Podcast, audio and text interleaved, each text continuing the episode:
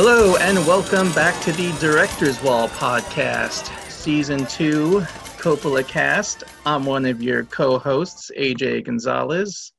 And I'm Brian Connolly, the other guy. All right, so when Willard and PBR Street Gang arrive at the Do Lung Bridge. Oh, wait, are we done? We're done with Apocalypse Now? We're done. Oh. so it was, you know, it's funny. I totally went into like Apocalypse Now withdrawal and like I really wanted to watch it again. After our episode, I was like, man, I really want to watch that. That movie's good. I want to watch it again. And I'm like, no, no, let's take a break. Like take like a, at least a year off, Yeah. and then I can watch it like next summer. But that's how good that movie is. We can watch it five times, like look at, read everything about it, record a three-hour episode, and even after all that, I'm not satisfied. I want. I wish there was another version that we hadn't seen yet that just showed up that we could be like, oh, the TV version where they did something like I just I that movie's so good and we could easily talk about it again for another three hours, but we must move on. we must move on with it. Just like Coppola moved on. It took him years of dwelling on it, but then even he had to move on to something else. And we're going to cover that uh, in this episode where we talk about One from the Heart. But first, what wine are you drinking? What Coppola wine? We always feature a Coppola wine. Is this a repeat that you got or what? Uh, no, I don't think it is. It's the Coppola Diamond Collection Chardonnay 2018. So a Mm. white wine. Uh, let's see. On the back, it says uh, Chardonnay has juicy flavors of pears, tropical fruit, and citrus, with alluring aromas of spice and toasted oak, and finishes with a light, creamy texture. Delicious with shellfish, poultry, and appetizers. Ooh. Uh, it is pretty good. I'm a fan of white wines just in general. I know that I pick up the citrus, pear, and oak. Maybe I will a bit later on, but it does have like a smooth, a smooth, I guess, creamy texture since that's what it says it's supposed to have. Couldn't couldn't you just like with any wine if they just told you you'd just be like yeah sure yeah it's creamy or it's it does it's not creamy like whatever like I don't know enough about it that I'll just believe anything they say or just my mind will just tell me I'll be like sure yeah I can taste that apple Yeah, yeah. If if Well, I if you have what I- tell me. What are you drinking? I think this is one you did because I remember you described the label but this is the director's Coppola uh, Pinot Noir 2017 I believe you had this one I It's think got so. a picture of like the, it's like the movie, the little, what, what do you call those? The old movies that you spun it and it, it's a zoetrope. Wait, I'm an idiot. it's like a zoetrope on it, and uh, yeah, and uh, it's really good. Like you already read the label on this one, so, and actually there are no, there's no story other than I'll just read this again in case people didn't listen to one when he had this. This label is a replica of 19th century art used in a zoetrope producing the illusion of a moving picture. This unique Sonoma wine honors the uncompromising standards necessary to make great films and wine. And this is really one of the best Coppola wines I've had. Like they're all really good, but this is just like a good bold red. I it's great, and it's good because I've stopped drinking liquor for a few months because I overdid it. Because my birthday was a week ago. I turned 40, and I drank so much as I was learning how to make tiki drinks. So I had a ah. lot of sugar and a lot of rum, and then I was like, maybe I just need to like tone that down for at least a month because I want to eat some candy on Halloween. So I'm gonna tone down the sugary stuff and just have a nice glass of red wine because it's good for your heart. So uh, whose turn is it to take the plot? Uh, I believe it's your turn. Okay, this is an easy one. This is much easier than Apocalypse Now. All right, so we're doing One from the Heart, 1981. A pretty basic story. It's sort of, I guess you can call it a romantic comedy, though it's not terribly romantic nor comedic at many parts of the movie, and other parts it's dramatic. But uh, this romantic drama comedy is about Hank, played by Frederick Forrest, and he is dating and living with his girlfriend Franny, played by Teri Garr. They've been together for five years. It's their fifth anniversary and the 4th of July. They each give each other a present. She gives him two tickets to Bora Bora because her job is doing the window dressing at sort of a travel agency. In, and this is all in Las Vegas. And he, you don't really know what he does exactly. Like he kind of has a tow truck, I guess. He's like a tow truck. He's a tow truck driver, right? Is that seems like he works at like a junkyard? They say that's how they first met. He picked the junkyard guy. He's kind of like a blue collar sort of a Frederick Forrest sort of character, and he gives her the deed to their crappy little house, being like, "Happy anniversary, babe! I bought our house. It's ours." And both of them are kind of like hmm about their presents because he doesn't really want to travel because he wants to save money, and she doesn't really want to own the house because it's not great. And then it kind of turns into sort of a fight, and they kind of realize that maybe they aren't meant to be together, and maybe they should break up. So she leaves, goes to stay with her friend who she works with, played by Lainie Kazan, and then he goes to hang out with his good friend Mo, played by Harry Dean Stanton, with a terrible perm, and he kind of looks like Disco Stew, and it's like the worst that Harry Dean Stanton has ever looked, but he's still great.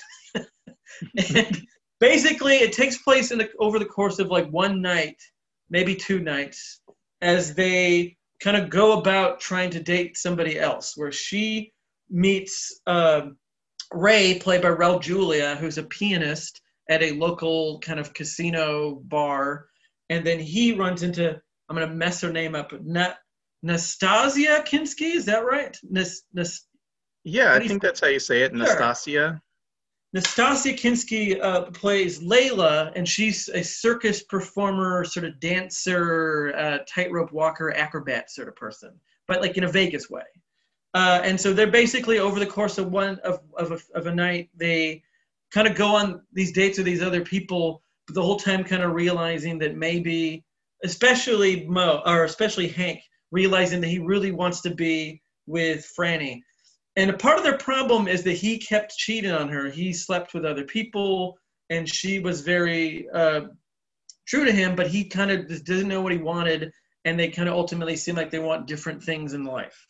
And it's the night of them kind of figuring out whether they want to be together, want to be with other people. And that's the gist of the plot. It's a pretty basic plot. But what the movie, what makes the movie special is that these insane visuals and the way the movie was made, which we will talk about. Uh, it's not a straightforward movie about people like you'd expect from hearing that plot. This is a really crazy production history, and it's a really crazy looking movie.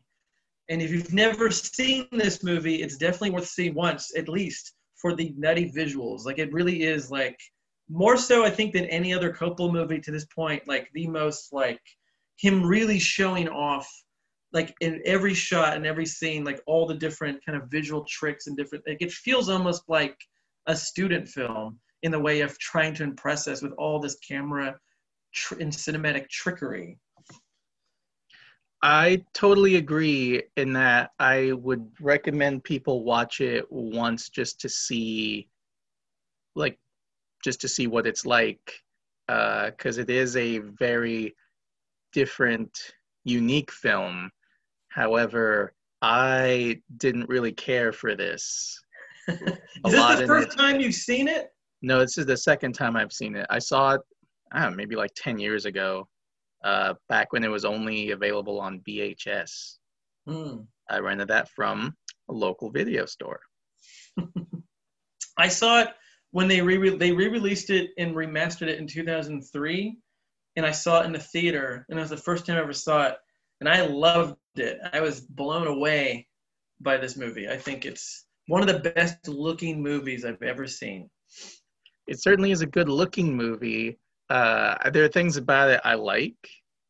I do like the the exaggerated look of it, the lighting and the sets and the uh, like the the tangents into fantasies and daydreams, but the uh, actual plot uh, about these characters I I didn't connect with or care for. I guess I don't care for the characters in it. And I think that's the complaint that a lot of people had like when it came out the few people that saw this movie, and this movie was a monumental, notorious box office failure. It cost $23 million in 1981, and it made $800,000. so that's a big loss of money. And the main complaint from critics and audiences was that like they couldn't connect with the people.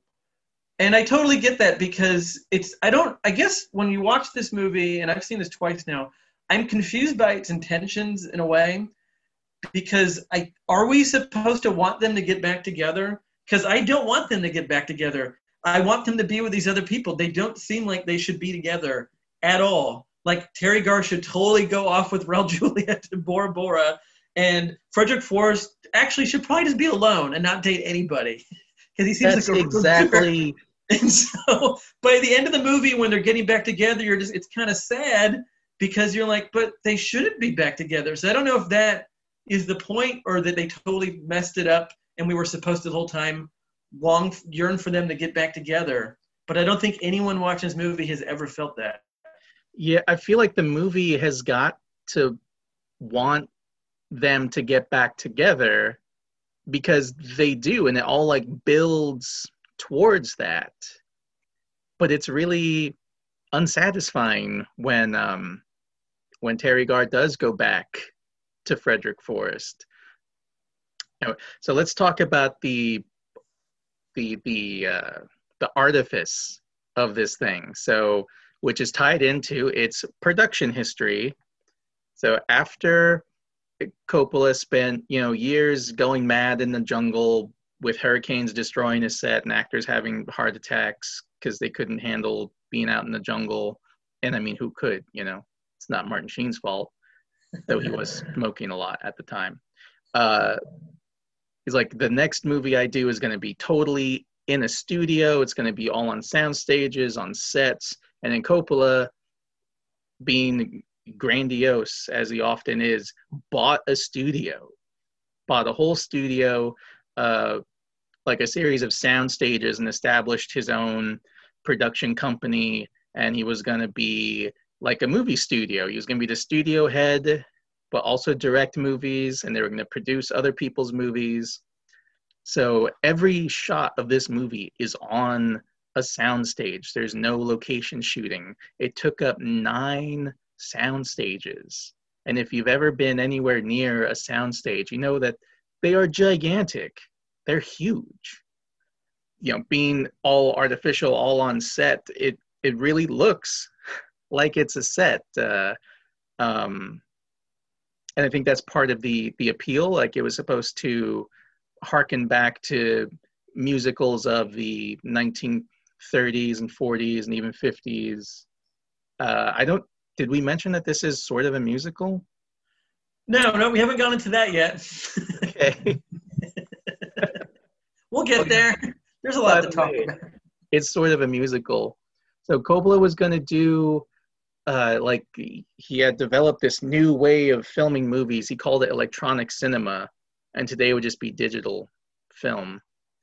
Like, he wanted to, he's basically going to rehearse a movie, like, so much that when they went in to shoot it, they could just shoot it. And because it was all on a set, they could just go from one set to the next and they wouldn't have to break for takes. So it would be like filming a play or filming like a live TV broadcast. And he had a trailer, like a master control room trailer outfitted with monitors and stuff. And he tried directing the movie from that trailer, which didn't really work for anybody. but uh, like you really feel that there's a lot of um, it's not hiding the fact that these are sets. It wants you to know that this is all artificial and the lighting reflects that. They're like big, bold reds and greens just cast uh, just cast all over the screen. It's totally unnatural lighting. Yeah, the sets are crazy. Like it, seeing this is de- this is definitely worth seeing on the big screen. If it ever plays anywhere, go see it because it's like, I think it's just beautiful. Like I love, like there's these amazing matte paintings. Like there's scenes of like Teri Garr walking from their house to this to the Las Vegas Strip, and you can totally tell it's a matte painting and little models, but it looks amazing. It looks great. And there's like when they're driving in the car and the landscape passing by them is clearly like handmade models and things like on a track or something. It has like it feels kind of feels kind of like Pee Wee's Playhouse or something. It's, it's a really odd in, in feeling, and I love it. And it, it reminds me a little bit of Fellini, a little bit of like Michael Powell and Pressburger, like those like movies that don't deny that they're a fantasy, or some of the really good 70s, 80s Ken Russell stuff, where it's like they're really going to lean into the fantasy element of it, not even hide it. It's not even subtle. And there's and it and it's and it makes it feel like a musical. And this is a musical in a way because it looks like a musical and there's dancing. But what's interesting is nobody really sings in the movie.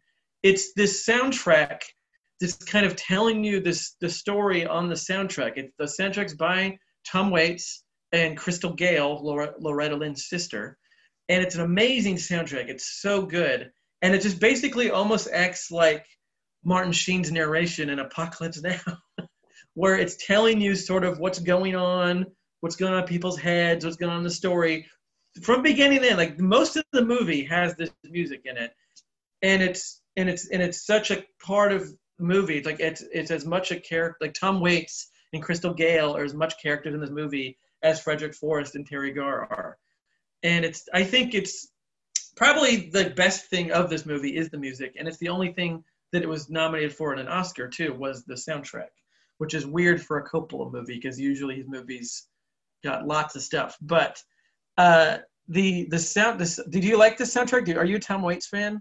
I am not a Tom Waits fan. I'm not not a Tom Waits fan. Like I don't hold any grudges against him or anything. I just don't get it. Like I hear his music and I'm like, okay, like not not for me. What what else is on the radio or whatever. They're not playing uh, Tom Waits on the radio. I've I, never heard Tom Waits on the radio. I know it was just an expression. I have no idea how I've heard Tom Waits, but I've heard Tom Waits.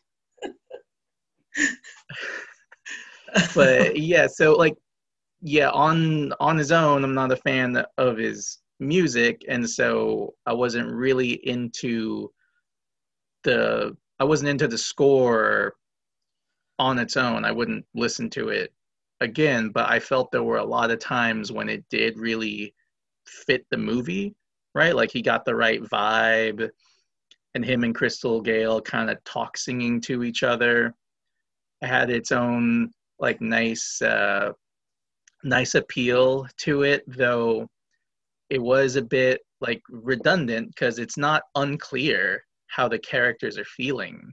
You know, we can see that, and the lighting emphasizes that. And then now we have these other people singing over it exactly what's going on. It all, it all felt a bit redundant. But like the final, the actual song "One from the Heart," I do like that song in the movie. This movie, its movie is interesting because you said that it's sort of him doing the opposite of Apocalypse Now. But then it ended up getting so out of control in its own way, just like Coppola likes to do, where the movie was originally supposed to be like a small, easy thing. And then it skyrocketed from $2 million to $23 million. And basically, he had it, all of Zoetrope Studios riding on the success of this movie. Like, if this movie failed, the studio would fail. And guess what? it did and it did but but i appreciate that he put everything in like you took over a studio you did what every filmmaker dreams of. Is like you get to own your own studio and you're just going to make whatever you want. And this is definitely like this is back to him making sort of a weird like this is not like the godfather. This is not an accessible movie by any means. And he really like always made the movie he wanted to make. And it's there is no like whether this movie works for you or not in terms of the plot there is no movie like this. Like it is very unique in the way that it looks in the way that it feels. Like i can't think of another movie that has this weird phoniness to it intentionally. And like he could have easily because he's francis ford coppola could have easily closed down the vegas strip and shot a movie there because he had that kind of clout and power especially after making apocalypse now and the godfathers and all that. But instead he wanted to make his own kind of weird version of of of the Las of Las Vegas, and he said he was inspired by musicals, but also by the made-for-TV movies of John Frankenheimer, and you can definitely see that in like there's a lot of long takes. There's these uh, like it's like it is those those TV movies in the 50s by Frankenheimer and a lot of other people. Uh, Rod Serling made one. Um, Arthur Penn. They all were done live. They were done live in the studio, and they would switch the cameras while it was while it was being broadcast and while it was being shot. So it's almost like watching a play, but you would have it, but it would be kind of cinematic in a way. The camera would move, you'd have angles, and he wanted to do that with his little control booth thing. And you can see that in the movie, like the way that he tries to tell the story without cutting and with the camera moving. Like I love the scene with Frederick Forrest and Harry Dean Stanton in his apartment, and then the wall kind of disappears, and you can then see Teri Garr in the apartment that she's at. But it's all done in one take, in one shot, and that's done with a special kind of screen where it looks like white, and then you can change the lighting, and you're actually seeing through the screen. And George Clooney uses it very well in Confessions of a Dangerous Mind. Is the only other movie I've ever seen that kind of device used in. Yeah, and, I haven't either. Um, I have seen it in Confessions of a Dangerous Mind, which I think is a really good movie. Mm-hmm. Uh, but you see it a lot if you uh, see watch plays, go to the theater. It's mm-hmm. a common uh, trait used there, and it's used in the movie the same way as it is uh, as it is here. It's almost like that scene in Annie Hall where it's a split screen between Woody Allen talking to his therapist and Diane Keaton talking to her therapist, and they're like almost call and responding to each other, and you're getting the total how totally different they view uh, the state of their relationship, and you get that that same effect here, but without the without a cinematic trick, without doing split screen. They're all in one room, separated by this cloth and so we heard Harry Dean Stanton and Frederick Forrest talk about like his side of the relationship, and then then the lights change and they go into shadow and they just kind of stay still, and then now we see Teri Garr and her friend talk about the relationship now from her point of view, and then eventually there is a cut, and we're in we're in her friend's apartment. Uh, one of my favorite takes that you know you can only do on a set is when um, Teri Garr is considering uh, going along with Raul Julia, and they uh, they're in the uh, elevator going back to her friend's apartment, and then she turns around. She decides, okay, no, I'll go with him. She gets back in the elevator, and then the elevator doors. We just see her waiting there in the elevator. Then they open up, and she's not only on the ground floor, but on the ground floor in the very front of the hotel, and there's Raul Julia waiting by his car. And the way they did that was there were two sets. There was the set of the uh, the hallway on one side of a soundstage, and then the set of the front of the hotel on the other side of the soundstage. And when she got in the elevator, they rotated the elevator over to the uh, to the front of the hotel set and so it was all done in one take and it's totally unrealistic but it's it, it's it's a great it's a great shot it's a great transition i really like the one scene where it's her dressing the window of the travel agency Raul Julia and the other side ask her on a date. And in one take in one shot the camera's able to go inside and outside and the sound changes as whoever's on the other side of the glass as they're kind of flirting with each other for the first time. That is really well done and that is really good. That I, kind of stuff I, I, like. I even like the the artificial lighting like at some point this movie is shot by vittorio storaro same cinematographer as uh, apocalypse now. And he decided that um, franny was going to be red and hank was going to be green. So you'll see those two colors uh, dominate their scenes. And at one point it seems like really it's really weird where hank there's a shot of frederick forrest and the background is all red because Teri garr is talking to him and it looks like he's in hell. Just didn't come across uh, didn't come across as intended in, in that shot. But like yeah i, I like the artificial lighting uh, and the matte paint when i say the sets look uh, obviously inauthentic. They look obviously fake. What I, I guess what I really mean is the matte paintings, the backdrops. They all look fake when um, Frederick Forrest and Nastassja Kinski go to his like desert, uh, his desert car graveyard place, like whatever it is he does there, wrecking company. Um, yeah, it's obvious that the the backdrop is just like a desert painting, and the sky is a total, you know, artificial has artificial coloring to it, and it has its own charms in a way, but uh, to me, in certain scenes, it's just that there's this real disconnect, I guess, because the the story of the characters having this relationship problem is so like real and like gritty for lack of a better term like these people are these are they feel like real people and the relationship problem they're having is real you know? They've been together so long that uh, they're almost like too comfortable with each other and when they give each other anniversary presents they each give each other something that they actually want. She gives him plane tickets to bora bora and he gives her the deed to the house and i mean that's like a very real problem you know if there was like uh, you'd see that in I don't know, like a Noah Baumbach movie or something. whoever's making the relationship dramas these days. but then to have that story then against this this fantasy world, I just I like there was a strong disconnect for me until it went into fantasy when they would when she has when Franny has her uh, dance sequence with Raul Julia yeah. And when um, Nastassja Kinski does her tightrope act, and Frederick Forrest uh, conducts uh, like a, a symphony with the horns of the crushed cars, and it sounds like really like wonky and out of tune. I like those moments. Like that. That's where you start to feel kind of like the magic that I think yeah. Coppola was going for.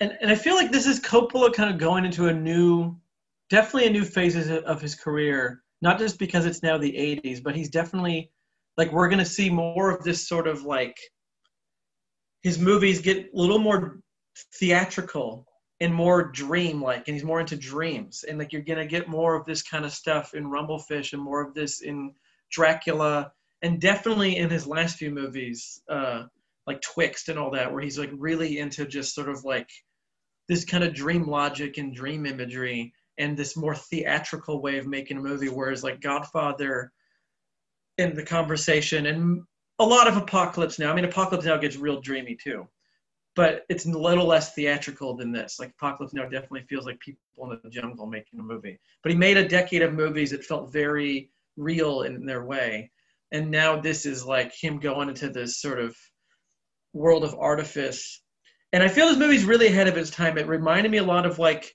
Joe versus the volcano, which also has this kind of fakeness to that movie. Uh, oh, you're right. Yeah, yeah. The moon. Like Joe versus the volcano. It's like Joe versus the volcano.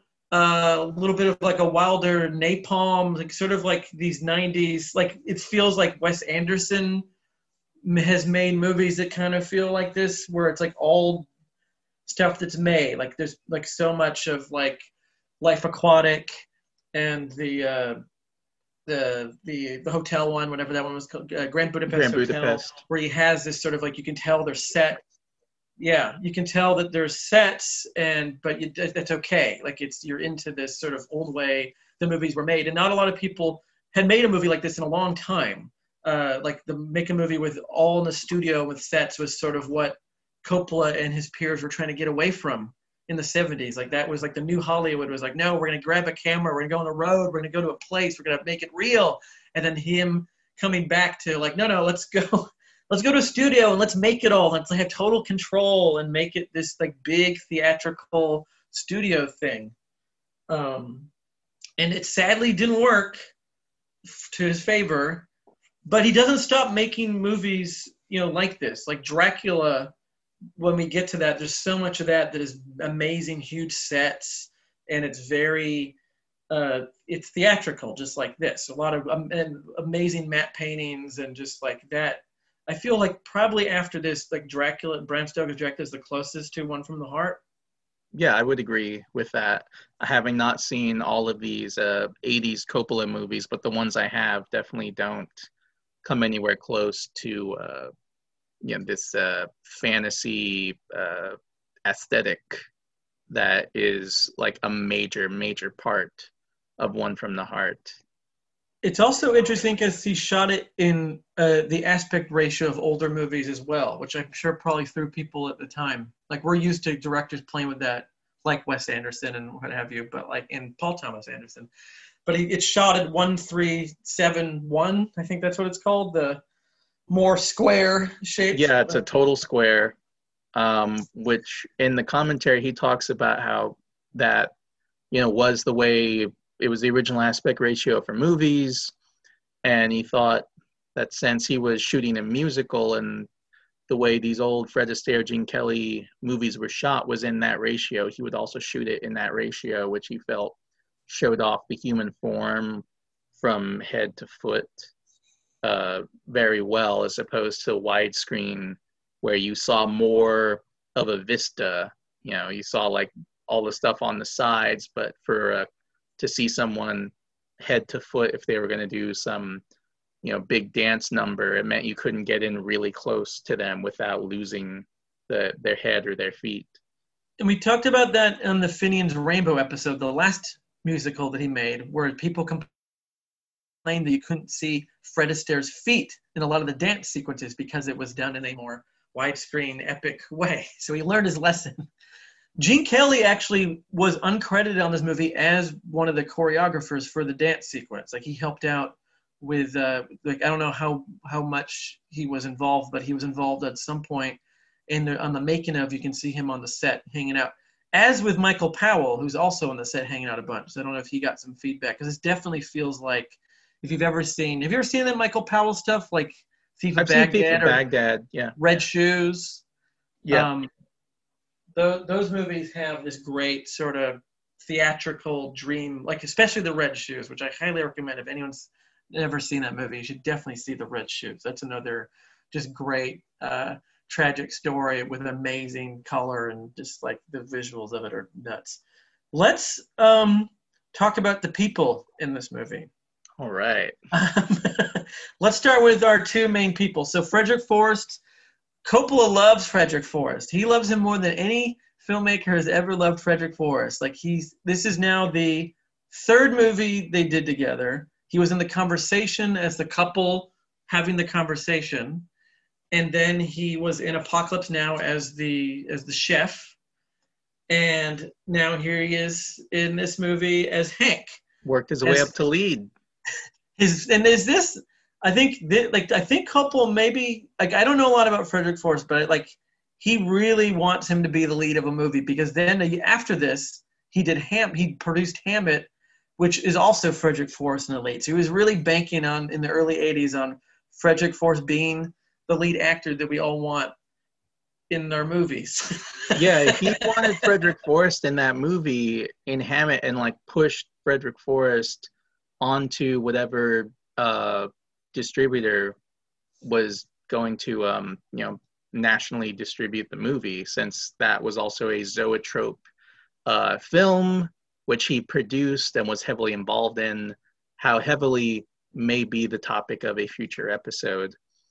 But you know studios are like frederick who? What? Huh? Then frederick forrest gets an oscar nomination for his role in the rose. And so now and that i mean you know the I mean, he's a good actor. He's on the rise, I guess.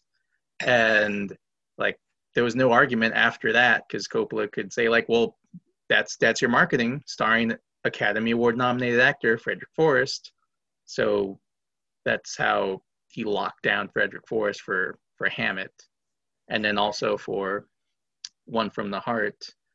He is so he is good he's doing a good job but I don't like his character. Like he doesn't really play a likable character. Relatable, I mean, yeah, sure, in some ways, you know. Uh, you know, we, we've all had those unkind moments. but uh, like overall, I'm not really rooting for this guy. Like if things work out fine for him, like okay, good.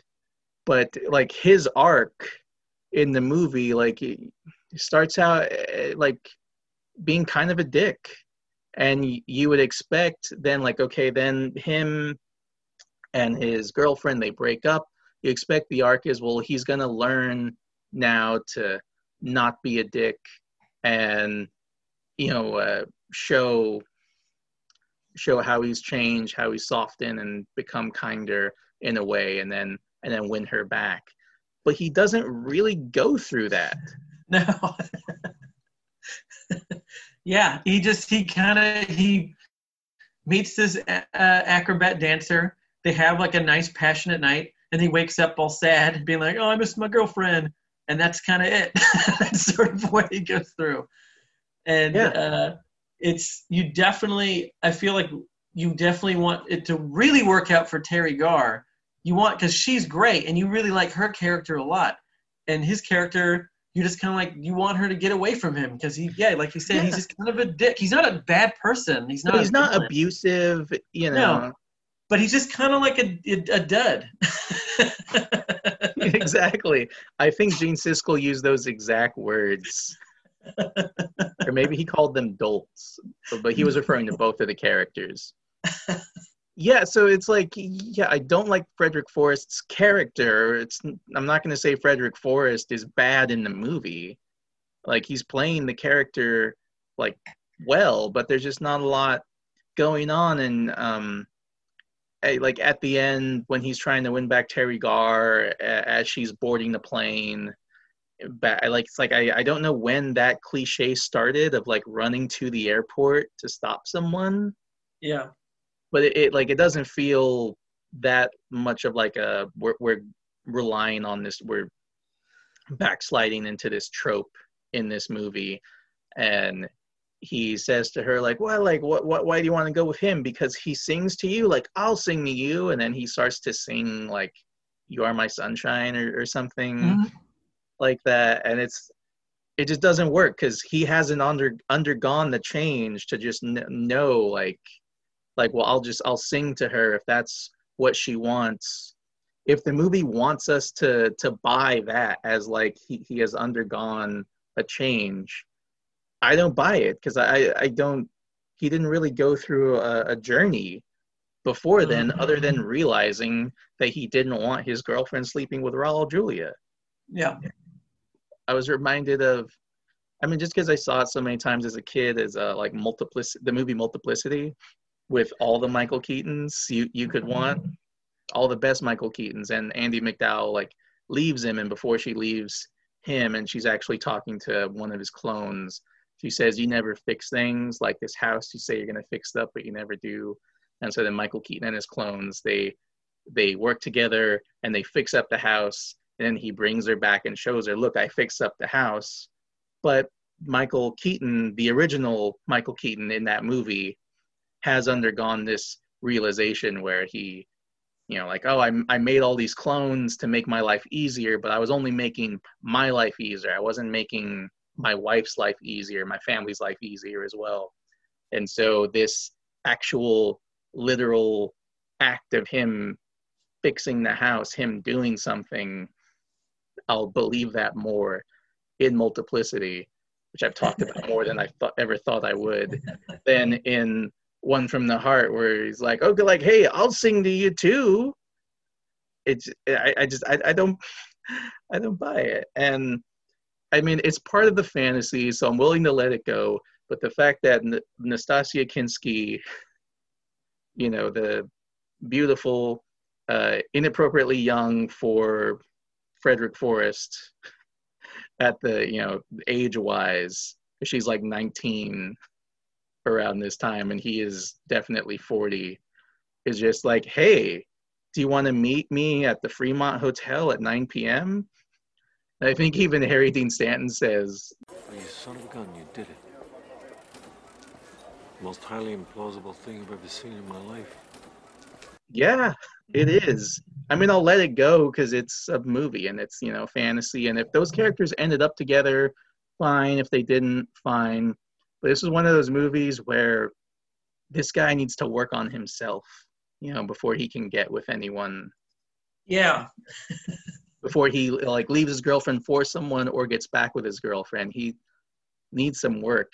And you would think that maybe the movie is um commenting on that like we're going to show you this old fashioned style romance from the 40s or 50s where a couple has a fight and then they get back together because the production code says they have to. But you would expect that may- maybe they're going to subvert that and the couple isn't going to get back together but it's still going to be a good happy ending because that's the right thing for these people. When they get back together it really does feel like production code era. We just can't have them not end up together at the end okay so Teri Uh, Garr Teri Garr is great yeah, she's great, and she also was in the conversation, and she was also in the Black Stallion produced by Coppola, and she's good. And it's interesting. I feel like a lot of Coppola and his peers like was really into Teri Garr for whatever reason. Like she was in Spielberg's Close Encounters of the Third Kind. A few years after this, she's in Scorsese's After Hours. So definitely like these these filmmakers of these new Hollywood filmmakers were really into Teri Garr for whatever reason, as an every woman or whatever they saw in her that they liked. Uh, she's definitely got kind of like a built-in quirkiness just because she's Teri Garr. So she already is not just a normal person in the movie. She's like she's there's, something a little quirky and off about her, which is great. Like the, the, that, that Teri Garr touch that we love so much, and she's really good in this movie. She's really funny, and it's and it like. And like she too will get an Oscar nomination, but for Tootsie, I think, right? Like a few Yes. years after this. for tootsie no Um, same year same year Oh, is it was it the same year? And uh, yeah, I really like the whole like the movie is her movie in my in my opinion. Like this movie is about her character and her, and that's why the ending's all the more tragic because you really you want her to go off with Raul Julia. You want her to like have a much better life. She deserves a much better life. Yeah, she so Teri Garr, you're right, does have this like every woman quality. it was one thing I liked about both of of the actors is that they felt like normal, average people, you know. Um, and they, I mean, they kind of looked like average, normal people without, uh, you know, I don't mean any uh, like disrespect to their actual physical you know appearances but like yeah they they don't look like like you know super glamorous like uh you know magazine cover people acting like they're just average people that work uh you know a punch in punch out job at a travel agency or, a junkyard. These really feel like average people and and so that's good. That part of the story works. I and then again but then you put them in a weird house where half of it's lit red and half of it's lit green. And there's like a then it starts to not work. But um yeah yeah Teri Garr is really good at uh she, she lands all the jokes she's supposed to land. She earns all the sympathy she's supposed to get. Uh i mean just an all around like great performance I agree. my favorite actor in the movie, my favorite scene is Allen Garfield as the maitre d' at the restaurant where Raul Julia works. so, and it's my favorite scene in the whole movie, and it's my favorite performance in the whole movie where she, where for Franny, Teri Garr finally is like, okay, I'm gonna go meet this dream man at his job. He's gonna, he's a pianist, he's a singer. I'm gonna watch him sing. He's gonna be so romantic. She goes to this place. Turns out Raul Julia is a waiter who will be allowed to sing occasionally if someone doesn't show up or they think it's kind of implied. And when she runs in the restaurant, like Raul Julia has like three plates of food. He's got like Belgian waffles and another meal and like a bottle of champagne, glasses of wine on a tray. And Allen Garfield, his boss, just kind of to help making him move fast. And Raul Julia sits down because he sees Teri going. He's like, "Oh, your hair's is great. Like, let's talk. Like, here, have this wine, eat these waffles." And Allen Garfield comes up and he's totally pissed off, and he's like, "Why aren't you working? What are you doing?" And then like the whole restaurant's kind of falling apart in a way where like the other uh, people are like, "Wait a minute, that's like that, like Rebecca De Mornay. Did you recognize her?" Yes. At the table, being like, "That's my Belgian waffle." And oh, did you know Rebecca De Mornay at this time? Rebecca De Mornay was dating Harry Dean Stanton. What? They were a couple. Good for you, Harry Dean Stanton. But you while took they the made words right movie, out of my mouth. they were dating for years when this movie was made. So I'm guessing maybe he brought her into this, being like, "Oh, you should bring my girlfriend Rebecca De Mornay into this uh, in this movie." But it's it's Allen Garfield is freaking out, and he can't pronounce the other waiter's name. His the other waiter's name is ha- Javier, right? Javier. Javier. Why can't you be more like Javier? I'm happy I found you. I'm happy I found you too. Look, I was really gonna sing tonight, but what happened was that the, at the last minute the owner pulled the plug. You believe it? I had a you didn't real sing? first class me, Raymond. act. No. What are you trying to do to me, Raymond? That's show business. Barney, Madam, would you please, I'll mind? take care of it, all right? Excuse me, would you mind? I'm trying to have a reunion here with my friend. Oh, really? I'm trying to have a Real coffee great- shop here, Raymond. Excuse me, I couldn't What? resist my waffle. Waffle? We have plenty of waffles. sorry, darling, those are You're getting me very mad, Raymond. Can I You're getting have me some very- horseradish here? Javier! Ja- Javier. It's, it's Javier. Raymond, why can't you be more like Javier? He sings, but he's completely satisfied with being a waiter. Are you listening to me? Javier! Horseradish, Javier! You're through. You're washed up here. You never could sing. You can't sing your way out of a paper bag. I am an artist. Don't give it to me. Give it to him. Look, I've never been treated so badly in a restaurant in all my life. I'm life. so sorry. This place is the pits. And you, my friend, you, you wouldn't know a tit from a tortilla. That should take care of the bill plus tips. Your service is terrible. Whose fault is that?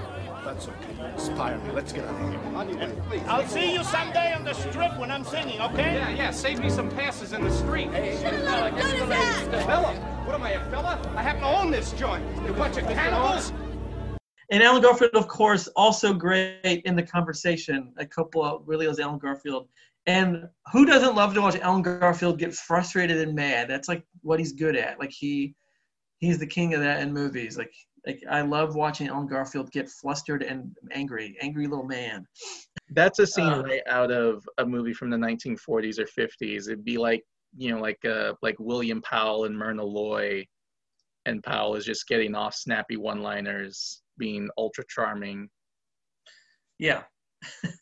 Don't you kind of wish that maybe what if what if this movie starred Tom Waits as opposed to Frederick Forrest? Like that maybe that would have worked better. Maybe Because Tom Waits a great great actor. He already's doing the music. So let's have him be the schlubby guy that's trying to get back together with Teri Garr. And that way you'd hear the soundtrack of Tom Waits' voice. It's like almost like his thoughts. Like that would add a doing different layer to it. right? It would it would be better almost if um, yeah, if the the the voices singing all the thoughts that the characters are experiencing were the voices of were the voices of the actors. If it was tom waits or if it was maybe frederick forrest could sing i don't know. Teri garr apparently could sing and Yeah. dance uh you know like what well enough so they'd see coppola decided we won't have you sing. I'll have someone else sing. Still a professional singer but you know it it's almost like self-defeating and i want to make a musical but he's making a new type of musical We're here to tell you how the world is wrong. The world is wrong about Mad Dog Time. The paper boy. The World is Wrong is an extremely positive podcast where Andras Jones and Brian Connolly champion films the world is wrong about. Available on Paperhouse Network wherever you get your podcasts. All right. So the next performance we should talk about is my favorite thing about this movie is Raul Julia. Raul Julia comes on screen as like a like a fantasy character and lives up to that. He is just so so like charming and handsome and enchanting and it's just like this great like fantasy figure come to life. And he dances and he dances so wonderfully well. And he like when he starts to go in the shadow and you're like wait is that but that's real no that's really him dancing. Like yes oh my god i love it i love it. I loved every time he was on screen. I just got really happy Yeah, it made it made me really miss Raul Julia. It reminded me of like how great he was and how short his career was. Sadly, that he was only in movies for like twenty years. I think he died Yeah. pretty young. I don't remember what he died of. Young and quick, whatever. uh, i don't remember what he died of either but he died at the age of like 54 Yeah. uh, right after street fighter and being um you know a a man in my mid 30s meaning i was a child in the 90s i knew raul julia as as gomez Addams and m. Bison from street fighter. And like just from those two movies though like when you watch those movies again as an adult or even as like a like a a, a teen i'm like well this guy is like really good. Like he's playing these like ridiculous parts but he's like better than these movies have any right to be Yeah.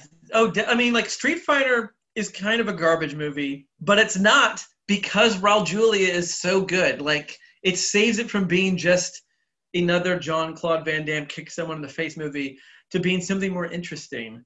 Because Raul Julia is really giving it as Bison. and the Addams Family movie could have been another just like here's another rehash.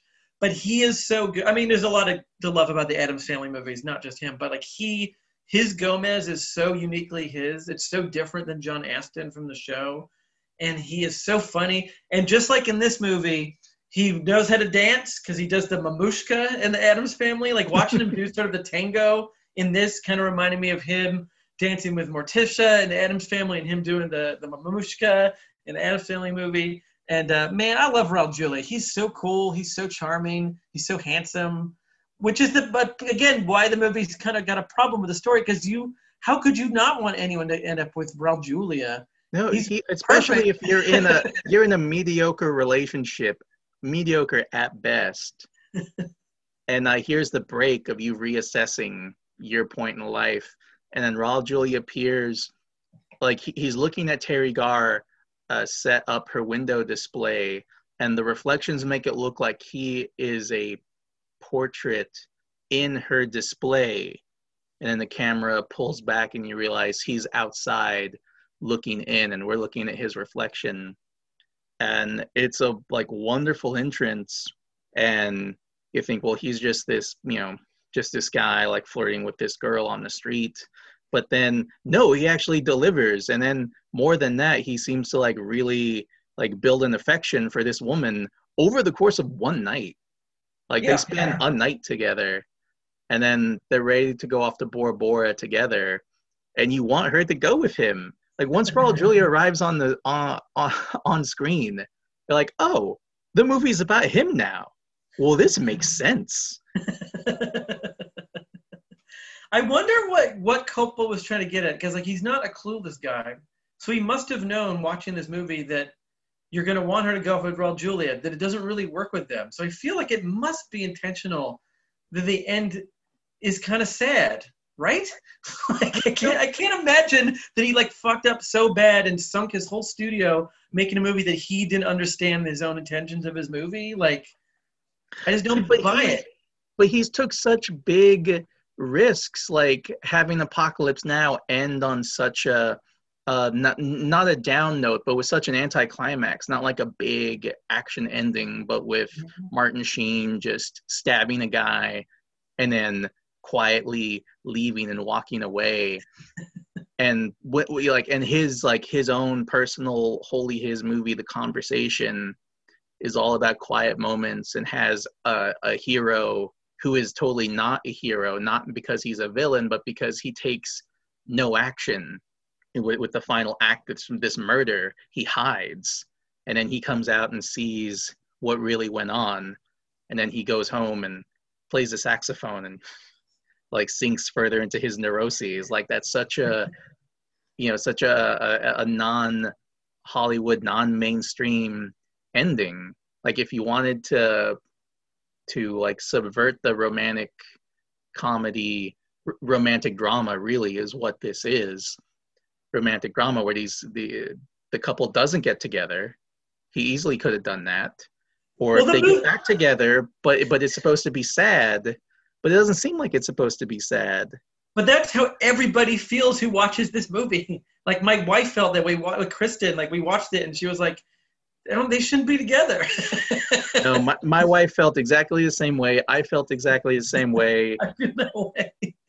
And it's funny because this movie even talks about it references the end of Casablanca, where it's like, yeah, he had to get, you know, he had to, they had to part ways at the end of Casablanca so he could be free, so he can do his thing. And that's how this movie should end. So even in this movie, they reference the ending that this movie should have had. It should have been her flying away on that airplane, just like the end of Casablanca. But it doesn't. would have been he would have been ahead of his time because we had like there's often been and I can't it happens more often in TV shows. I can't think of a specific movie where a, a woman usually has to choose between two men that represent two different paths for her, you know, future self. And then ultimately the right move is of course neither of these men. She has to choose herself that's how the series of uh, Secret Diary of a Call Girl ended. Certain seasons of Gilmore Girls end that way. Yeah. And it's like it's satisfying. Like th- there's no romantic uh, satisfaction, but character-wise, like okay, like you're right. That's what belongs. Uh, that's what's right for that that character for that woman. And now we have like a, a man presented with that situation. Does he like try to win back his girlfriend who's in like a they're in like a stalled uh stale relationship?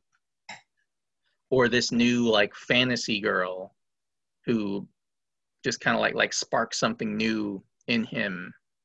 Not really in like a manic pixie dream girl kind of way just you know kind of like wakes him up to like you know the other possibilities out there than living continuing to live in this house he's been living in permanently as as like he wants to do and of course like i'm like the right situation or the right decision i think for that character is is like none neither one neither one he has to work on himself the way Yeah. billy piper had to work on herself and you know carrie in certain scenes uh, certain seasons of sex in the city i'm sure yeah yeah there's one episode where she uh, it ends with her going to lunch by herself saying Yeah. like table for one or something um because yeah i've watched sex in the city who hasn't uh but yeah so like that's the right answer for him and going with raul julia is totally the right answer for Teri Garr and i don't know if it's just because it's raul julia Yeah, maybe Yeah. it's a casting thing. Maybe if Frederick Forrest played the Raul Julia character and Raul Julia played the Frederick Forrest character, you'd be like, yeah, you got to get her back. And no, don't go off with that guy. maybe that. or like, I wish that maybe like the movie was Frederick Forrest like failing even harder. Like if it wa- it felt like like an like a, look at like an eyes wide shut where it's like they're the couple that like he goes off on a night of like I'm gonna get laid like I'm gonna I'll show her I'll show me like and then he fails and fails and fails and fails and then realizes at the end of the day i'm too old for this. I'm not cut out for this. Like i like my wife and i should like i'm not gonna go to orgies. I'm not that guy. Like i gotta be married with this lady.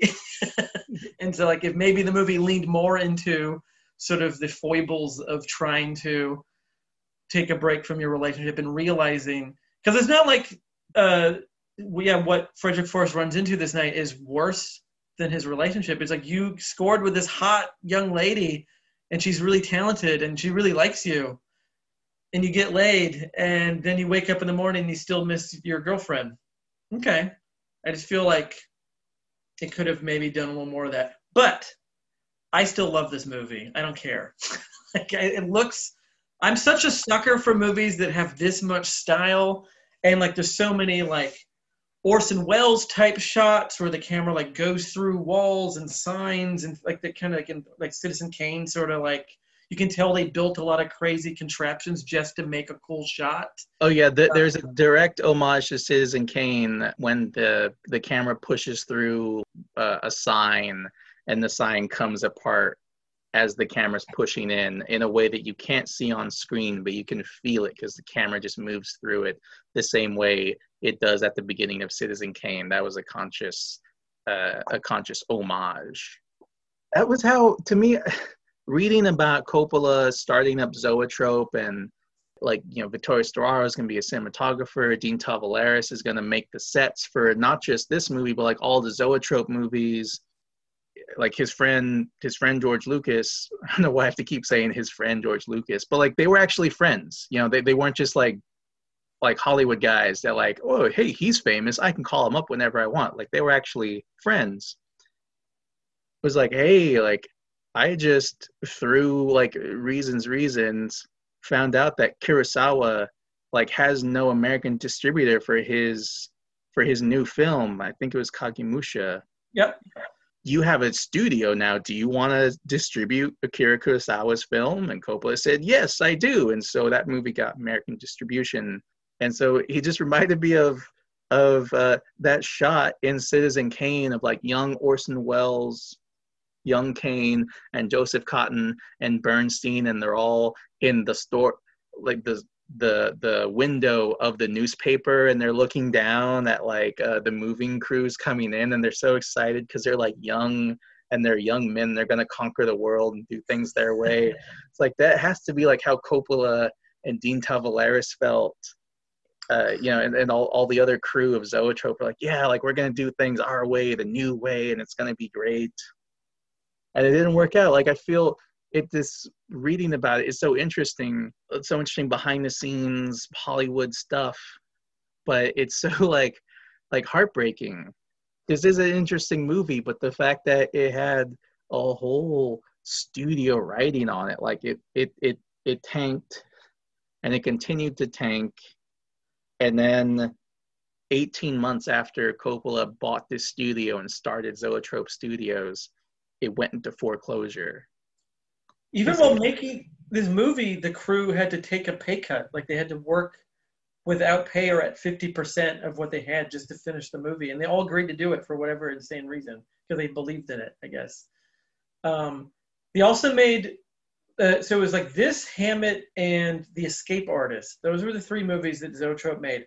And he wanted to do, not just have his own studio, but have sort of like his own Mercury players, his own like group of like people that kept making things. So like Raul Julia and Teri Garr are both in The Escape Artist, and like we said, Frederick Forrest is in Hammett. It's a weird. Those are the those. It's weird that those are the actors he picked, but he was like really being like Teri Garr, Frederick Forrest, like Raul Julia. Like these are the people. We're gonna just make these movies. We're gonna change them out, and we're gonna make like he should have maybe just made smaller things like originally intended. Like if this was a two million dollar movie and failed, no big deal. You'd still have a studio, try again, you know. But because, but I do respect that he kind of like went so big on this, and on the on the making of. Did you watch the making of? Like, you No. Can find it on YouTube. It's great. Anyone should try. Like, there's two making ofs. There's one directed by Monte Hellman called Oh. Inside Coppola's Personality, and then there's another one just called like the making of One from the Heart, and then there's another one called the Dream Factory, I think, uh, all great. One the one is the more introspective one made when the DVD came out, and one is made when and two the other two were made when the movie was being made. But in the making of, he talks about Coppola has this great quote, and I'm totally paraphrasing, where he's like, "You might as well try and fail because if you don't try, then you've already failed. You've already lost it. So you might as well just go all the way and just completely go wrong because what else are you gonna do?" And that's totally what he does. He did. He, that's what he did with Apocalypse Now, and succeeded because that movie ended up being a hit. And he did it again with this, and ended up not being a hit. And he keeps doing. Even after this movie was being a horrible failure, he will still, as we will see, keep trying to make kind of his own interesting thing. He never stops making the movies that he wants to make, or even if he is hired by studio to make, or is kind of forced into, or you know to make like a Godfather three or what or whatever thing that he maybe wasn't his original idea, he still makes it really interesting. And he says on the making of on the the introspective one, that pretty much everything he made after this, from Outsiders through The Rainmaker, was to pay back the money he lost on One from the Heart. That he kept making these big studio movies that weren't necessarily his original idea or something he wanted initially, but he did it because he owed so much money because this movie lost so much money. Which is interesting because then when you look at his filmography after The Rainmaker, he goes back to these weird, little, strange, dreamy movies, more like One from the Heart, that are just like totally unique and totally bizarre. Uh, but that's not saying that Outsiders the Rainmaker doesn't have great, great movies in there. Like he never phones anything in. Like I don't think he's capable of just making some crap he doesn't care about. Like I think he's always going to do something interesting with, and we're going to see that for, with all the next few many episodes. Is he's going to constantly take something that you think it's going to be and and make it more interesting. Um, I'm really excited that we're in the 80s. Like this was the I'm looking for I was looking forward to this so much. Like getting into because this is where people tend to dismiss Coppola. This is when people tend to like even people I love like Tarantino. Like Tarantino has his whole like 10 movies and be done theory of like you need to make 10 great movies and then because you don't want to be like Coppola, you don't want to burn out. But I don't think he ever burned out. I think Coppola is going to get even more interesting going forward as he's having to make things that's maybe outside his comfort zone or making these weird little things that he's able to make eventually. Like I'm really excited to kind of go through this journey with him.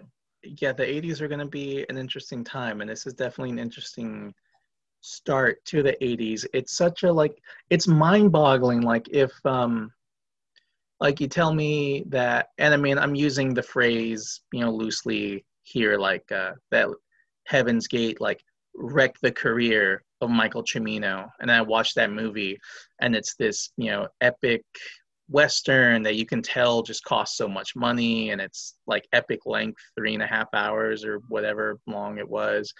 And like, okay, yeah, I can see how you put all your chips on that, and it's it'll it looks so big, it feels so big, it feels like it costs so much money, and then it breaks, you know, the the, the guy that tried to do it.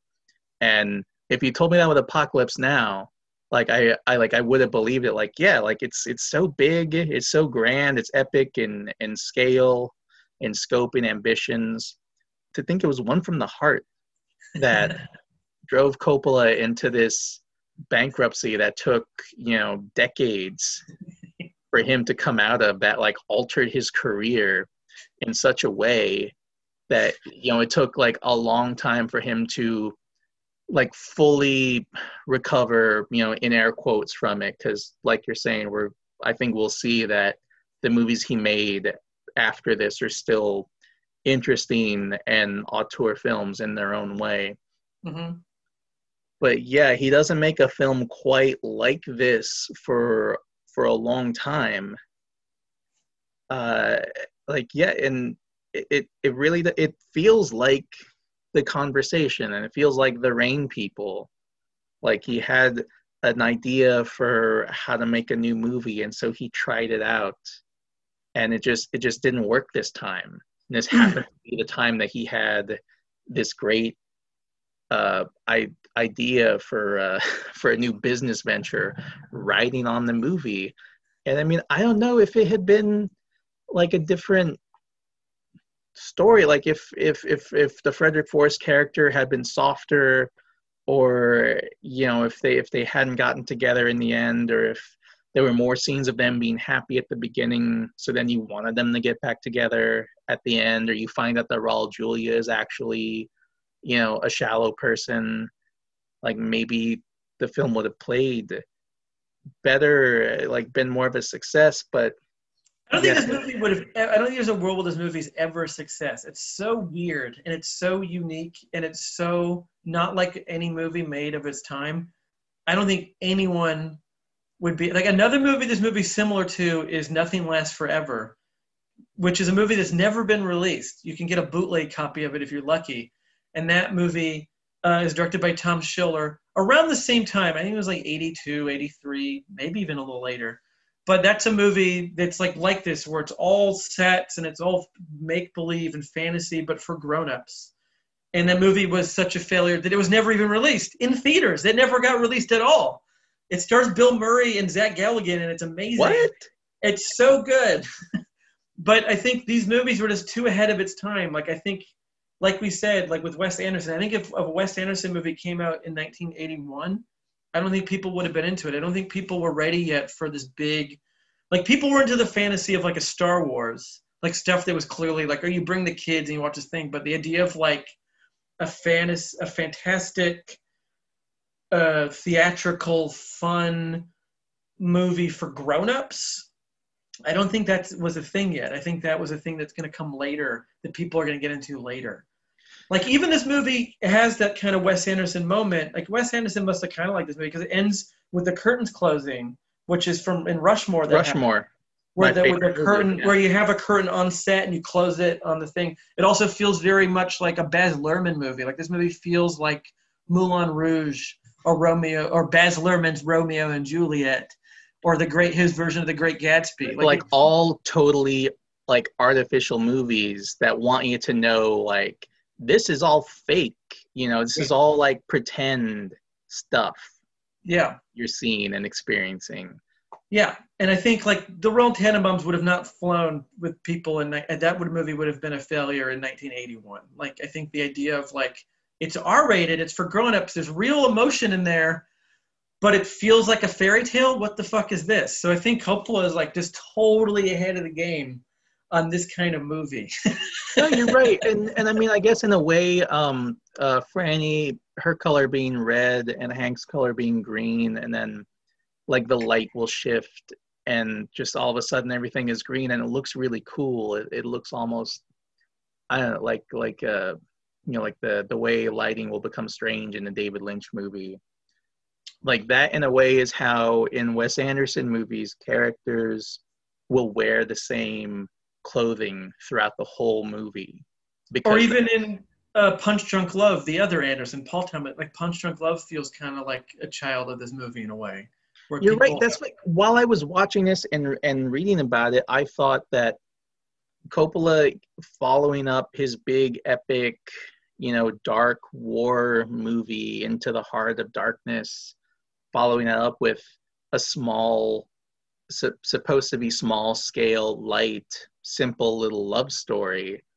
That's that's almost exactly like Paul Thomas Anderson following up Magnolia. It's you know three hour epic about the interpersonal relationships and connectivity and you know the almost like butterfly effect kind of uh consequences type things following that up with with a, like a, a with a 90 minute light little love story which is still great that's one of my favorite movies ever that made me really get in into movies but the colors you're right uh emma Thom- Emma Watson is red and and Adam Sandler is blue.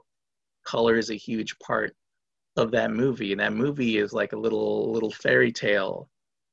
And it's so simple. The character but everything in that movie is is it it's dreamlike thanks to the score and the cinematography and the characters are simple. Like he is you know like like uh, uh, an introvert and has a lot of like misplaced anger and she is just such this fairy tale figure and she's british even that comes in and just like accepts him and and gentles him.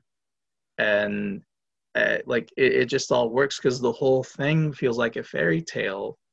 And in one from the heart the atmosphere is a fairy tale and raul julia if he's not a fairy tale prince i mean who the fuck is? Nastassja Kinski, you know, as well, you know, this beautiful princess. But these char- but these characters, I feel like it's just like he Coppola just misjudged the placing of these really uh, authentic feeling characters with authentic feeling problems, putting them in the fantasy world, just ruined then the fantasy of the whole movie. Like one from the heart doesn't feel from start to finish a fantasy but it feels like the these real people are in a fantasy and they're kind of ruining it with their own with their own baggage But I like that. That's interesting. I think that's interesting.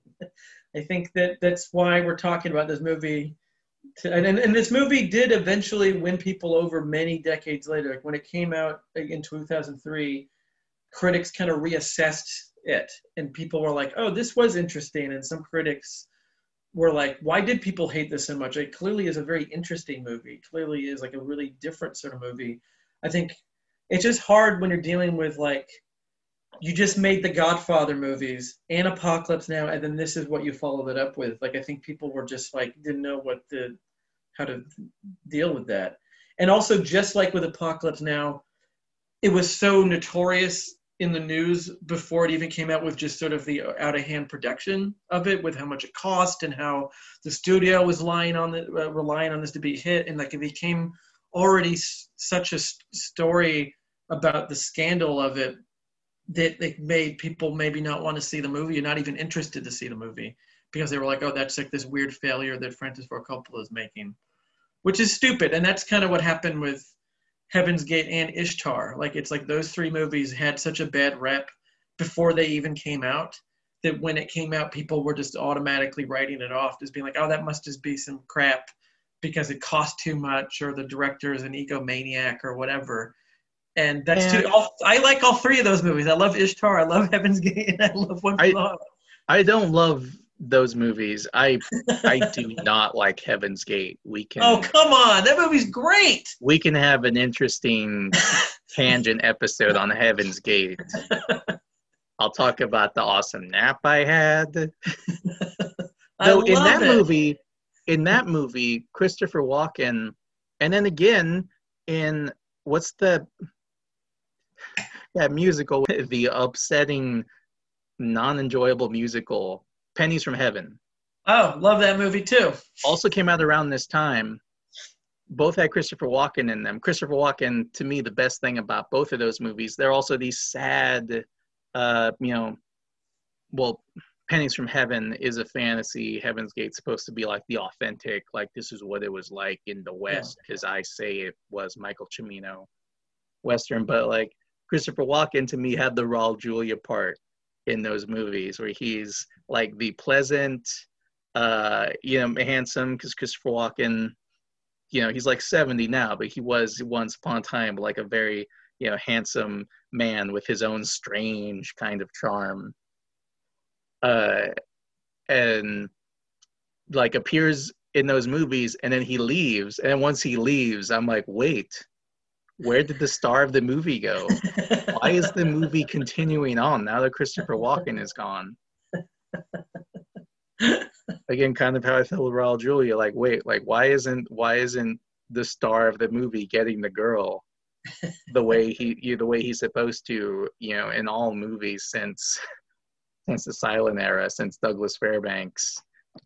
Yeah. oh wait because frederick wait wait he's the star and raul julia's not the star anyway again like not to bash frederick forrest it's just this weird mis, mi like uh, like maybe miscasting is is the word but just i don't know if you put a really charismatic guy in the role that's not supposed to get the girl.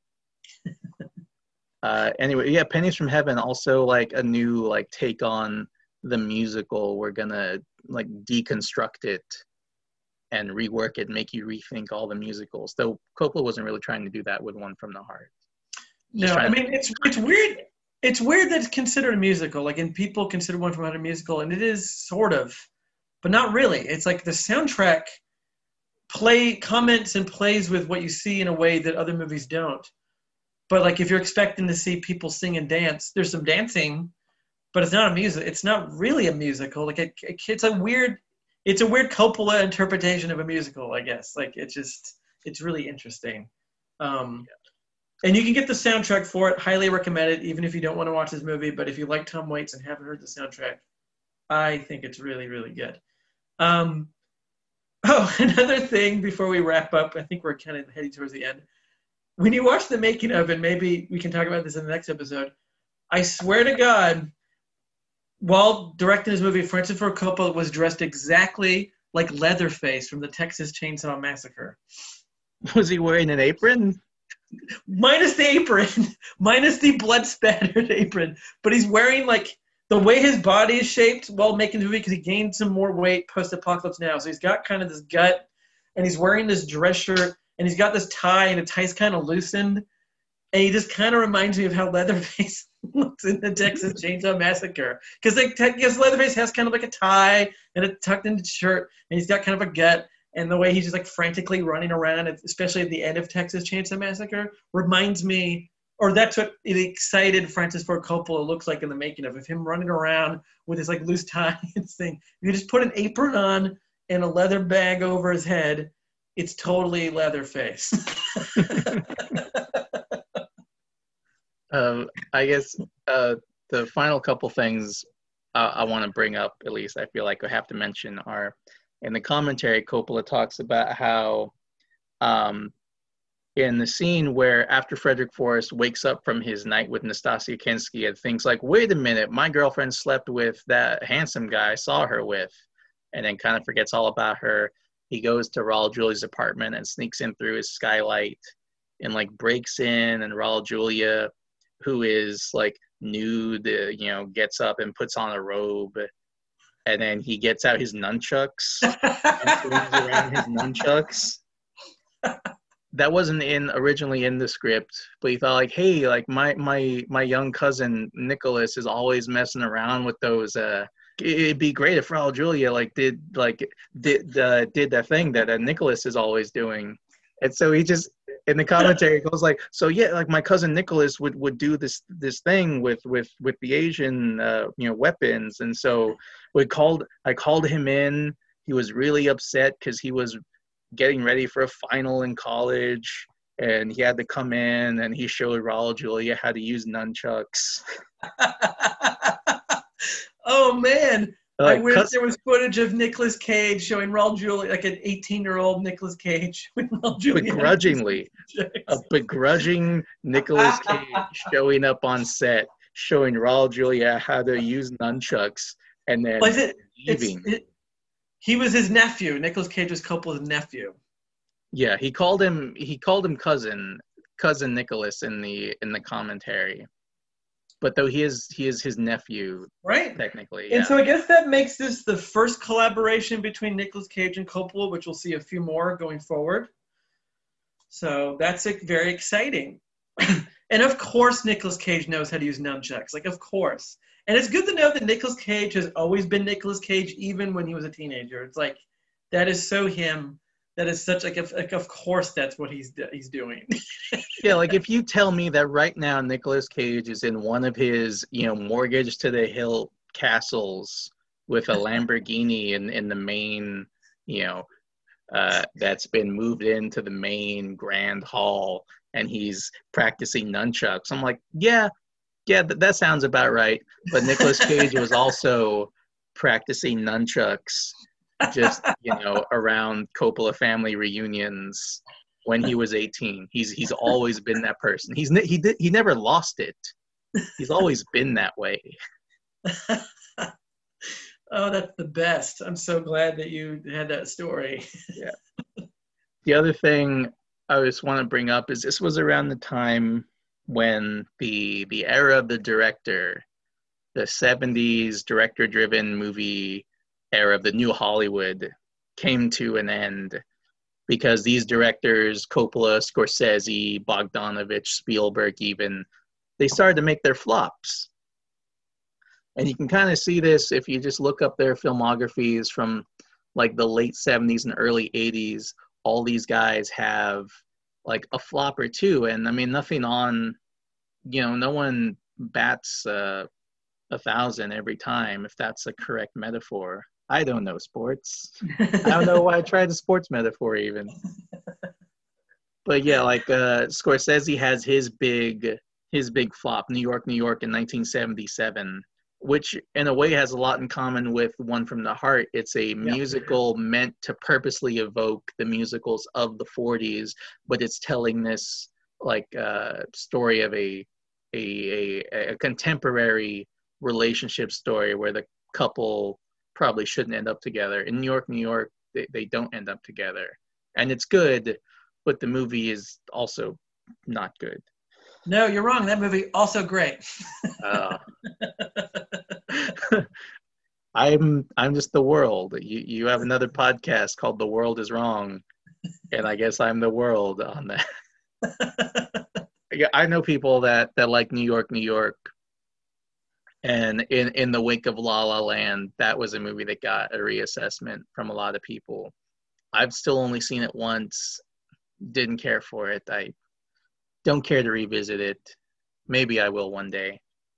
But yeah, that's also a movie where the sets are obviously sets. It wants you to know that everything is evocative of a movie from the 1940s. But the thing is, and Bogdanovich had the same thing with his movie Nickelodeon, which was earlier in 1976. Nickelodeon is about movies in the silent era, where everything looks really fake.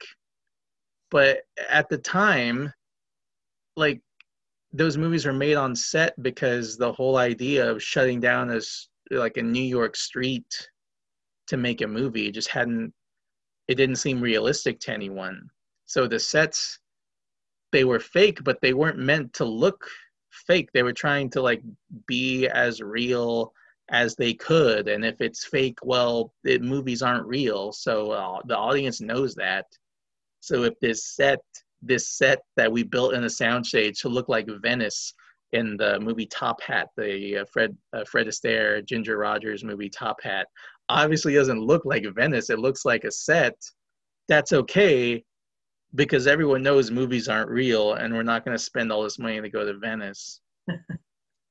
and then now in the late 70s, early 80s, these filmmakers that grew up influenced by those movies make their movies homages to those movies, calling back that uh, that sense of artifice, but using it in an entirely different way. You know, where well, yeah, like you can go to Venice and film there if you want just no one thought of that in 1935.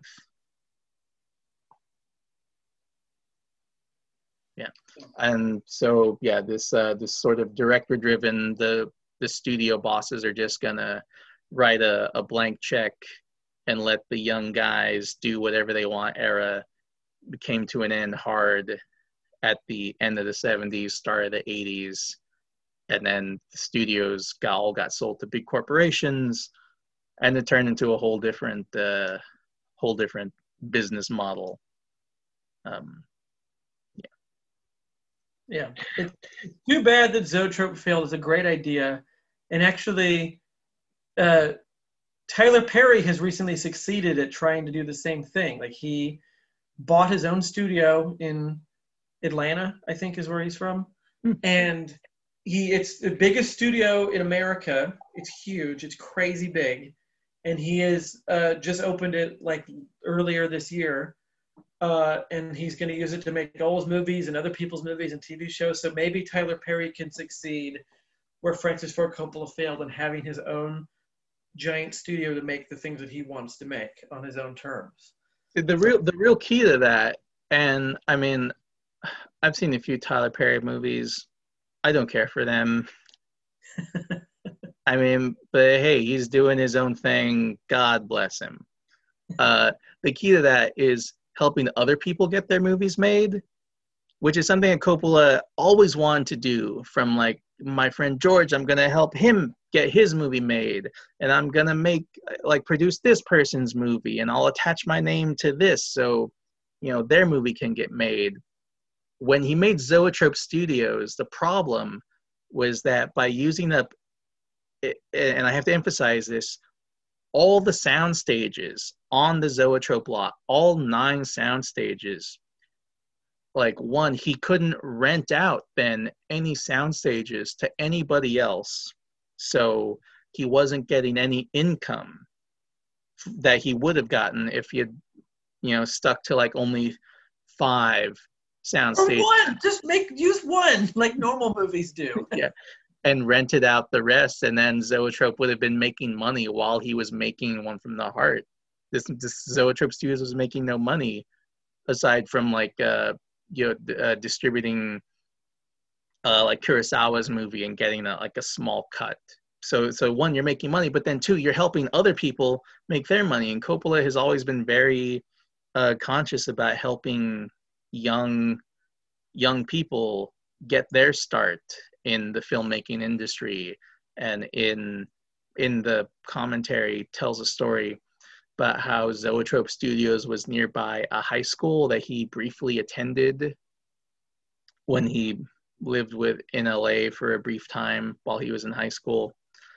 And while he was making one from the heart and had Zoetrope Studios, he he was like, "Hey, like I used to go to school here. Can I like give a lecture, like you know something about following your dreams and whatnot?" And the school was like, "Yeah, sure."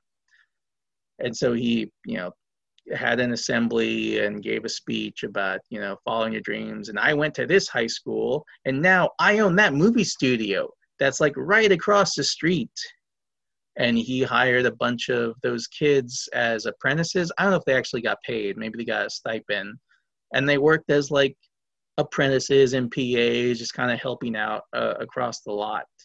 And that was, I mean, that was like a great thing that he tried to do with Zoetrope. That you know he really wanted to do was authentic, was genuine about, was uh, helping other people get their movies made, get a start, even get an idea of what even goes into making a movie.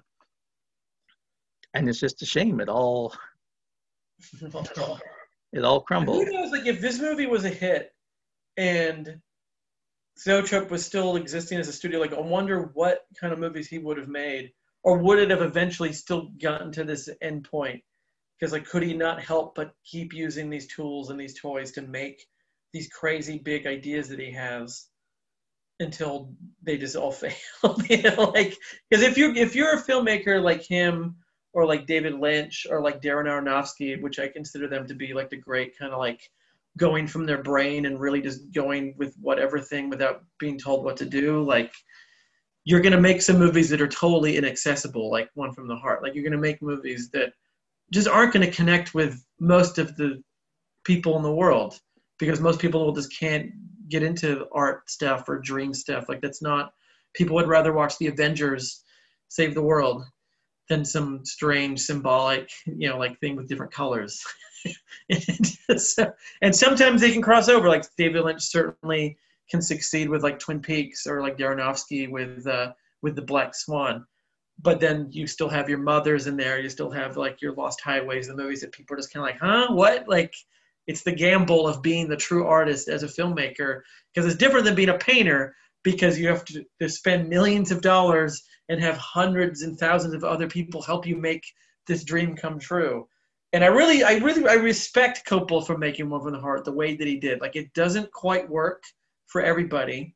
It does for me, but like, I really respect the hell out of him just like doing what he wanted to do, and that and he got this is the like he he will always be able to look at this movie and be like that's the movie that I wanted even though it failed it's not like one of those failures where it was taken away from the filmmaker and it was changed and they never will have the movie that, that was in their head or it never happened.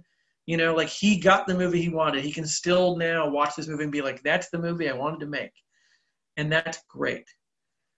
I I have to appreciate this movie on all of those points you just said. Like I mm-hmm. don't begrudge it for existing. I just wish that it hadn't had a whole studio existence writing on it. You know, like he, he makes a big, uh, epic, surreal, experimental, really war movie. Now he's going to make this uh, smaller scale, I mean, really experimental art film that's also a you know romantic musical drama that you like like you've never seen it before like okay that's fine i watched the movie like all right i understand what you're going for. I it didn't really work for me. I don't really like it. Uh and then but it it had just so much like writing on it that it crashed and it crashed so hard. And there's all this like business distribution stuff. And he like finally pulled the movie from distribution. So there was yeah, there was no way it could make it, it could make its money back. And that I mean, you know, sure seemed like the right decision at the time for him to just like like well they don't like this movie well i'm just pulling it from theaters and it, there's no chance of it making money again it was only in theaters for like a month but like career wise, this was like this huge, this huge event for him, and it's this small little romantic, romantic movie. It's, it's like an hour and forty minutes. You know, Yeah. you, you just you don't place a lot of weight on on a little on a on a, a, a movie like that. You know, like, like Gone with the Wind, three and a half hours. So you know it's like this huge thing, and oh, the production was this huge thing, and Citizen Kane was this huge thing. But uh, yeah, one from the heart. So we don't know yet what our next episode will be. We're gonna figure it out in the interim. Luckily, it's Shocktober, so we're not watching any movies, not horror movies, until November first. Them's the rules, AJ. I've been Them's following those rules for like a decade now. You That's how Vulcan Video Spirit will carry on. You only watch horror movies from October 1st and the 31st, and that's it. No exceptions. Well, The there's maybe the exception of Jocktober, where you can watch some baseball, or Rocktober, where you can watch some music. Or you can watch the Kiss movie. What The is that movie called? Kiss Meets the Phantom of the Park. Yeah, Phantom of the Park. You get two and one. But uh, so we're going to be taking a hiatus of watching horror movies for the next uh, 31 days. But when we get back, it's either going to be The Outsiders, which is the next logical movie he made, but there's the argument that he may have had a hand in making Hammett. He certainly did as a producer, but there's conflicting rumors, uh, depending on what website you go to, what book you read, of the Wim Wenders movie Hammett, which was produced by Zoetrope, starring Frederick Forrest. Supposedly, they didn't like the Wim Wenders version, and Coppola stepped in and finished it, kind of like what happened with Poltergeist, with Steve Spielberg coming in and and basically making uh, the, the the Tobe Hooper Poltergeist. But just like Poltergeist, no one is concrete saying this is true or not. I mean, Wim Wenders swears that Hammett's his movie, but there's other sources that say that Copeland had a hand in it.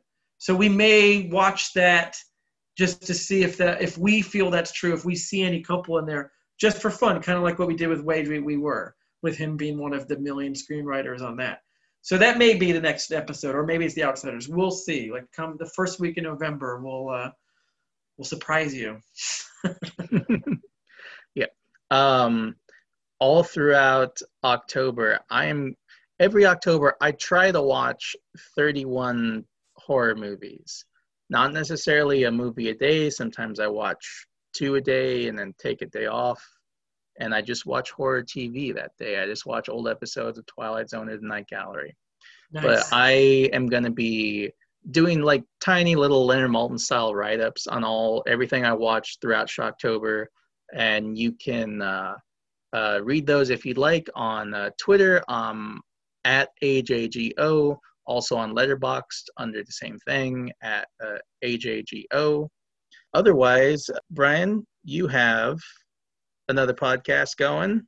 Yes, so me and my good old friend Andros Jones have a podcast called The World is Wrong. And in the month of October, we're going to be doing episodes of horror movies that uh, are kind of like secret backdoor horror movies, sort of like how we talked about Apocalypse Now and how it's like it's a horror movie, but it wasn't, you didn't know it's a horror movie, but it is a horror movie. And we're going to have a few episodes where we talk about sort of these secret horror films.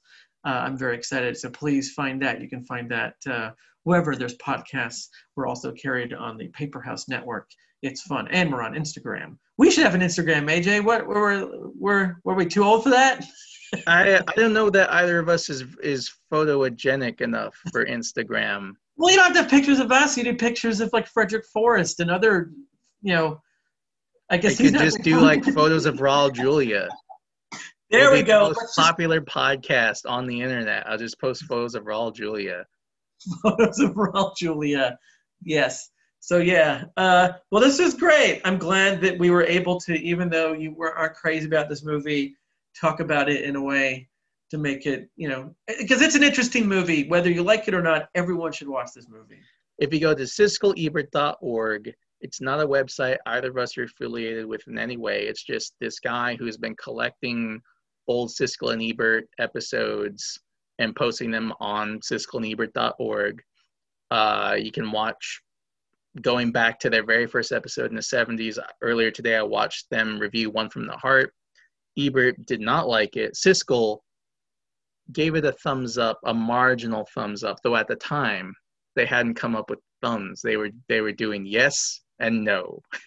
Siskel said no he watched- maybe. Yeah, Siskel said he watched it once, didn't like it, and then he watched it again, and he appreciated it more, and felt people should watch it, even though he wasn't all the way on board with it. Maybe he's where I am right now, where I feel like people should watch this movie if they get the chance, but I would just, you know, add the caveat of like this is not a traditional normal film, but it is interesting enough to give it a watch. Um, and I love it. This is a four out of this is a five out of five star movie. oh, I do a zero to five rating, and this is a five. I do I do a zero to five rating. I hold off the five for like Apocalypse Now and Godfather Conversation. I I would give this maybe like a two and a half. Okay, maybe I'll give this four and a half. This is a four. If Apocalypse Now is a five, this is a four and a half.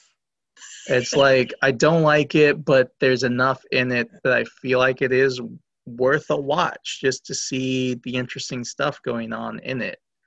Yeah. So, yeah. We will return in November with we'll work it out in the meantime, either Hammett or The Outsiders. Uh, until then, uh, everyone out there, stay safe. Have a happy Shocktober. Watch all the horror movies and horror adjacent movies you can. And, Register to uh, vote.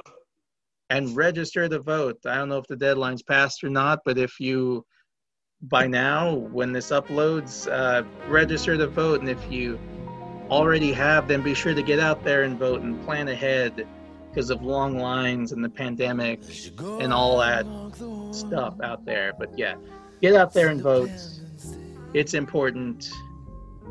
It's really important. Yeah, we will uh, see you next time for the next Coppola movie, whatever that is. It's got to be love. I've never felt this way. Oh, baby, this one's from my heart.